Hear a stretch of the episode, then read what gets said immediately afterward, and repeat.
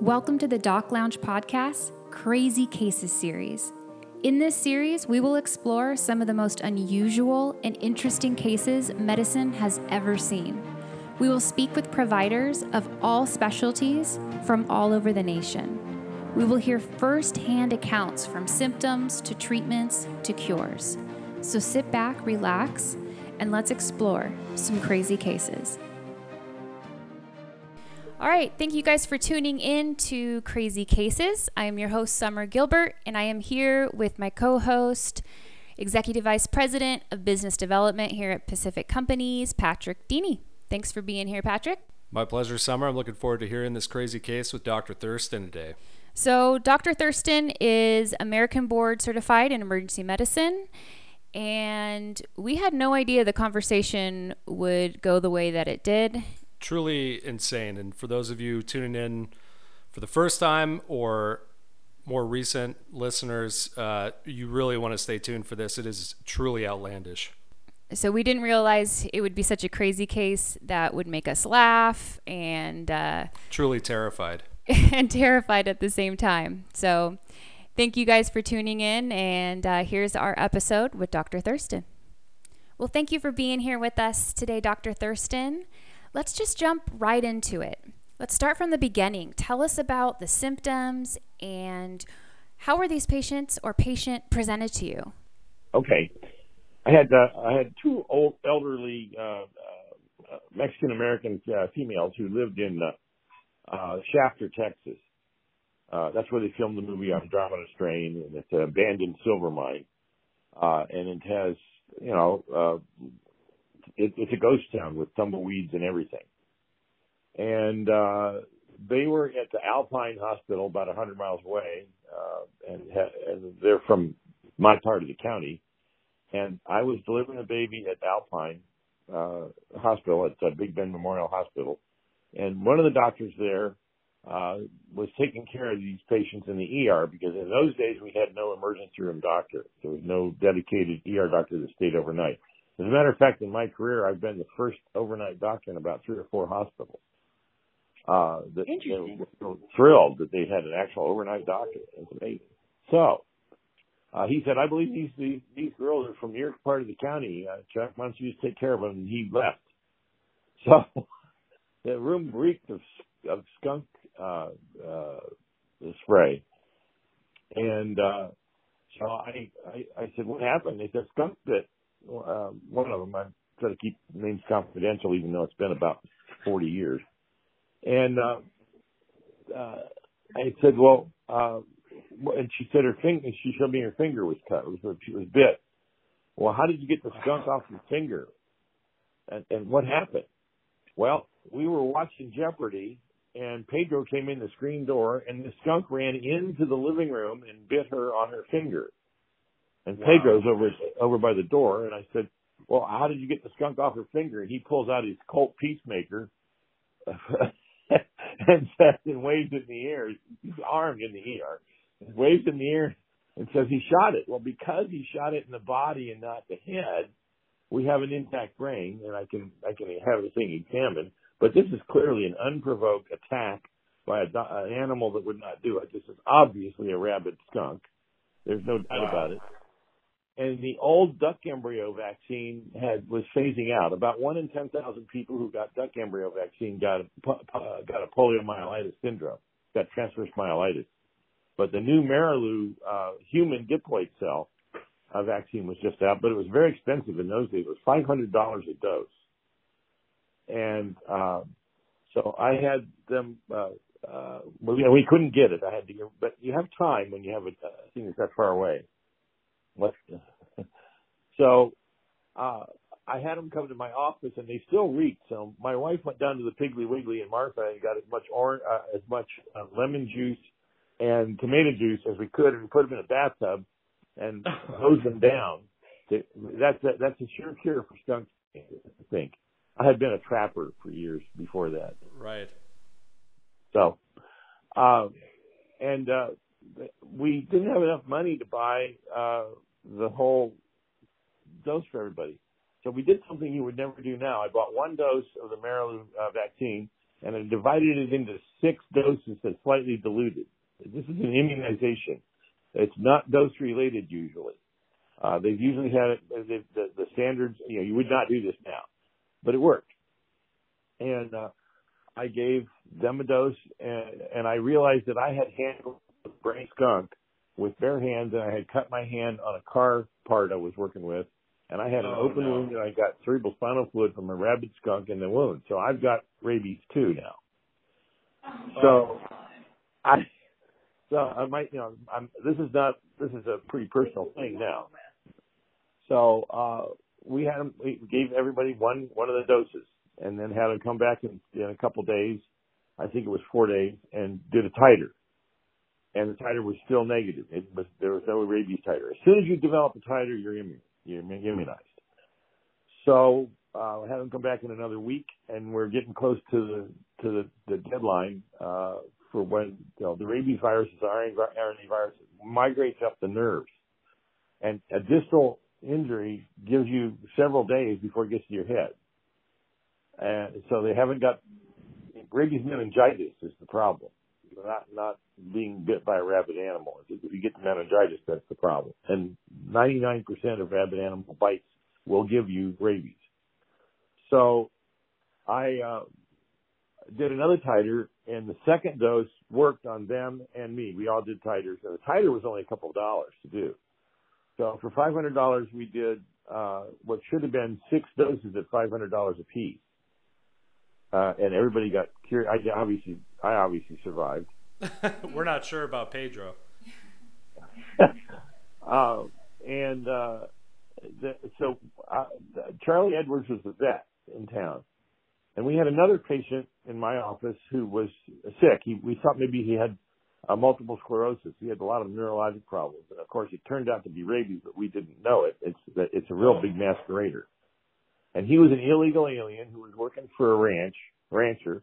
And I went to a party one night uh, right during while while we were treating these skunk ladies, and the ranch was near Shafter, the, the, the skunk twins, and the ranch was near Shafter, and uh, the the county vet. I'm the county health officer and the coroner and, and, and everything and Charlie Edwards is the county health officer. And we had had a, a number of, of other rabies cases.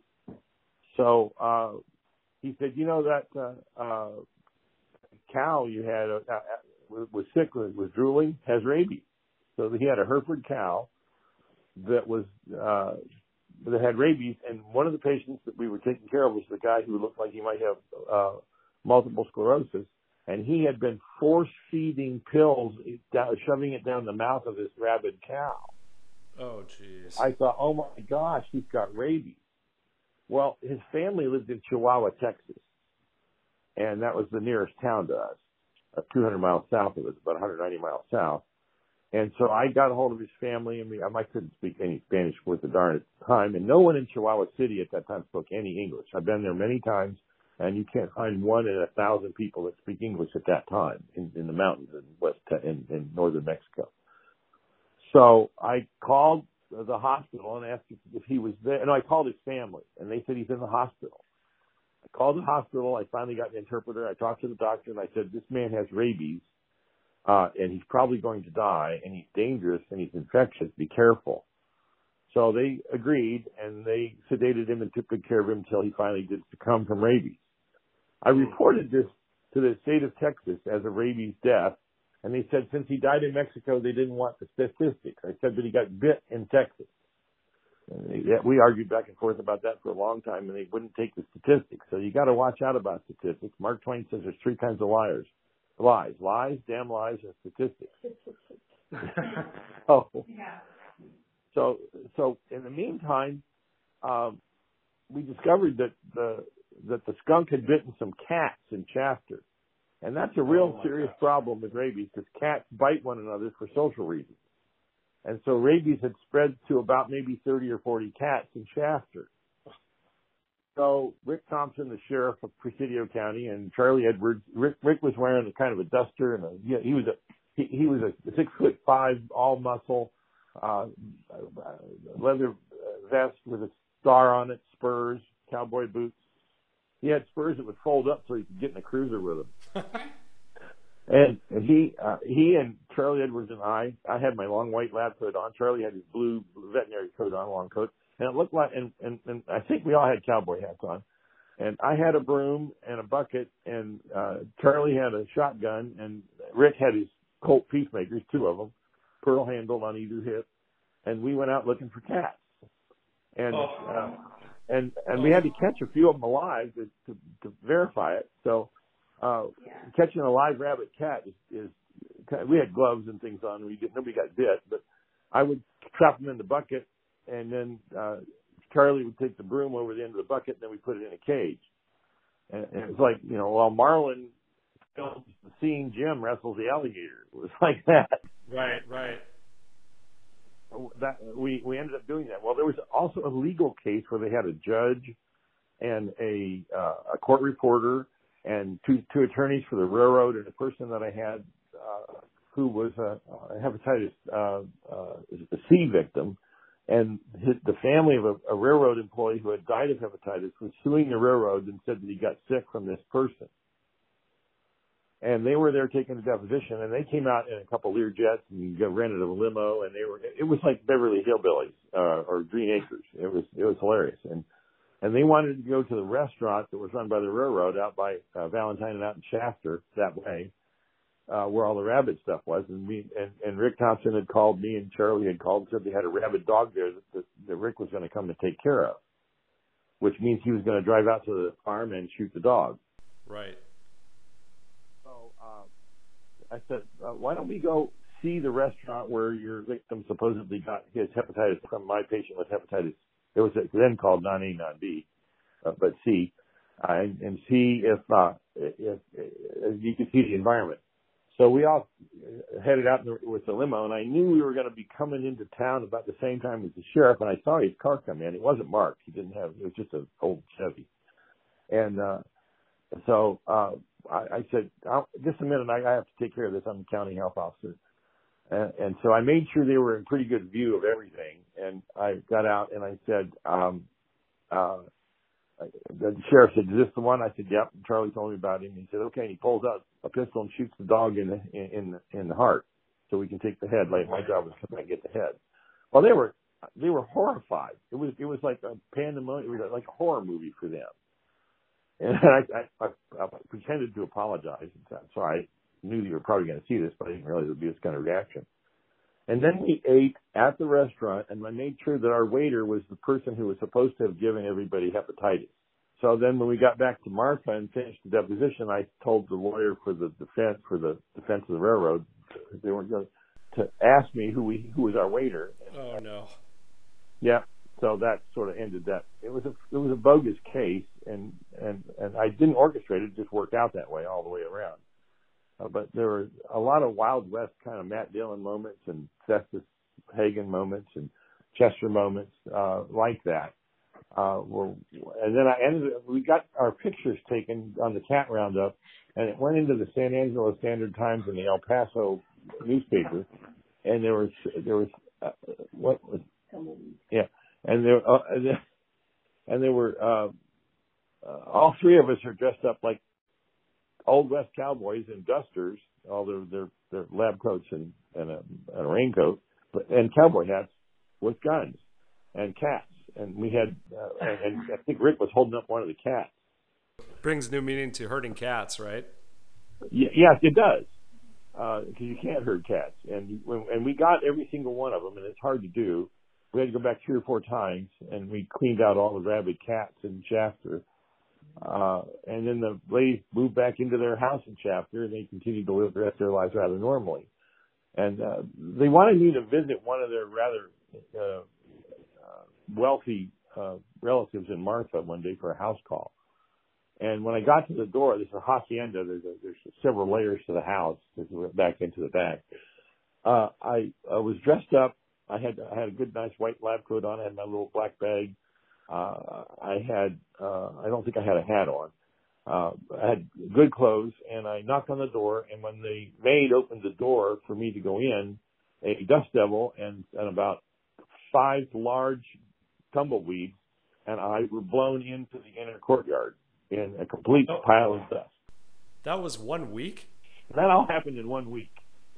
I've honestly, uh, I haven't been in. I'm not in the practice of medicine, doctor, but uh, been in healthcare and staffing now for 11 years, and I've met several physicians of all modalities, spoken with countless executives from you know the health system side or group side, and I have never once heard anything remotely close to this story. That is incredible. All the way through the lawsuit and and the hurting. I mean, I I'm at a loss for words. They make a video. Or they make a movie out of this. Well, my brother's a film writer in Ojai, California. He used to write for Murder She Wrote. Incidentally, some of those plots may be mine. Uh, oh.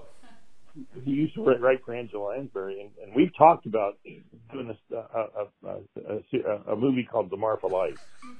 it's, for, it's famous for the lights that, that fly in the night, and I've, I've chased them in my airplane multiple times, and but they, they you never catch them, but they're there. Oh yeah. I don't know what they are, but anyway, it was, it was a wonderful place. There were great people, uh, salt of the earth. Uh, nobody there I didn't like. Uh, even even some of the villains were were just wonderful. Um, the only other kind of strange thing like this, if we have a minute, is uh, I had two guys, uh, Poochie Quig and Trucklust. Those are their real names. Uh, names. They're both birth names. Both about six foot seven, six foot eight cowboys and they came in one Saturday afternoon about, I'd been there about a week. And my wife and I were in the office and we were just sort of sorting through, uh, her uncle had been the office doctor before that for about 50 years. And we were going through, uh, Dr. Uh, Stover's stuff. And these two guys come into the office about four, uh, came in, came, that's what they would say, come in. Came into the office about, oh, maybe three or four o'clock in the afternoon and said, Hey doc, you gotta fix, you gotta fix his hand. So what happened? And I looked at his hand and he had four parallel lacerations that went from about the the, the, the, the proximal wrist all the way to the tips of each finger, and they were clearly uh, claw lacerations. And I said, and, and they're down into the tendon sheaths and into the muscles, and the, and the, no no, it's all palmar, so there's no neurovascular uh, uh, violation. But right all through all the, the it didn't didn't violate the arches in the palm. And I, I, they, they said, what happened? He said, I was, he was swatting at a kitty. What kind of kitty? Well, the dogs treat a mountain lion and the mountain lion was swatting at the dogs and he swatted back at the mountain lion. Oh. And I said, you need to go see a hand surgeon in El Paso right now. And one of them picked his, his, his Colt peacemaker, everybody had a peacemaker, and slammed it down on the, on the, on the, on the, and they're both really drunk slammed it down on the on the on the table and said, "Sew him up, doc." Oh, jeez. you know, yeah, yeah, no, yeah, and, and, and so I I sewed him up. I I I I, I left it kind of open. I put drains in. I sewed tendon sheaths up underneath. I put him in outriggers. I I did the, the with the K wires and stuff in the fingers and made rubber bands. I I'd worked with with Ron Nail, who was a hand surgeon at Riverside as an orderly and learned how to do that. Hmm. And did it anyway, and he healed up just fine. He gave us the mountain lion hide as payment, and then it burned up oh. in a oh. fire somewhere. Oh, that's too bad. Uh, but uh, no, that that. uh, you know, and I used suture in the office. It was in it was in antiseptic solution on a spool, and you had to thread the needle. I mean, this this is like Doc Adams on Gunsmoke. This is like Marcus Welby. So I mean, we had we had a lot of those kind of adventures, uh, and, and and a lot of trauma that we did, did good work with. Yeah, clearly, it's uh, kind of redefining frontier medicine. Right, and so when I do missionary medicine and stuff, it's it's kind of fun. We had a we had a person in Haiti one time who had been brained by a forty pound block by someone who owed him, I think, a quarter or something, or he owed them a quarter. And they brought him in a canoe with an open brain wound in his right frontal uh, uh, scalp. And it's two days old, uh, and it's draining cerebral spinal fluid. And I have no surgical tools anywhere. I, we're we're we're doing you know colds and flus and, and and malaria and stuff like that. We weren't set up for surgery, and we we are two days from the nearest anything uh, by mule or or or, or by uh, canoe and uh, I had some Fortaz in my pocket, in my lab coat pocket from the ER at Norfolk General when I had left to get on the airplane. I walked out of the ER and got on the airplane. I had some Fortaz. We had some sterile water. Uh, I we found some suture uh, kit set. We boiled that. Uh, we uh, uh, got some uh, suture and, and closed the meninges, and then closed the the. Uh, uh, I had Vicryl. I put that in the meninges. I had that in my pocket, and then we closed uh, the the skin with Coats and Clark cotton thread. That's all we had. Huh. And then we irrigated it with the Fortaz, and he survived and lived another two years after that. He didn't get meningitis. He didn't die. I was surprised. We prayed over him, of course. It was a miracle. And as a matter of fact, the next morning in the worship service, he he was laying in the church where he was, and they brought in uh, this big bass drum and put it next to him. We're playing pounding on the bass drum during the worship service. I have I have video of this. I have pictures of this. Actually, if you go to if you go to scienceandwonders.com, is it? Yeah, scienceandwonders.com, and look for the video on Haiti. You can see some of these things. Wow. Now, you think I think you'll see him right by the bass drum there, and I've got a little little kid that had a hemoglobin of 2.5 that with just beanie weenies and stuff, we raised it up to about six. Wow. This is why it's so important to have access to care, but that's probably a topic for another another time, right, Dr. Thurston? Oh yeah, I have lots of access to care stories with airplanes, and uh, I learned that I learned why you don't take uh, tubes of blood that you've drawn from somebody and go up to altitude in your airplane with it because it's going to end up coating the inside of your medical bag. Not the rabies uh, uh vials, hopefully, but no, no, no, no. Well, thank you so much. I wish we had more time, but uh, we're gonna um, have to have you back on for round two for for more stories. Well, have a wonderful rest of your day and tell your wife hi from us. We could hear her in the background. It was great to get to know you. Yep. Thanks, Dr. Thurston. You take care and stay safe out there. Okay. Bye bye. All right. Bye. Thank you to all our listeners. If you'd like to be notified when new episodes air, make sure to hit that subscribe button. And thank you to Pacific Companies. Without you guys, this podcast would not be possible. If you'd like to be a guest or for more information, go to www.pacificcompanies.com.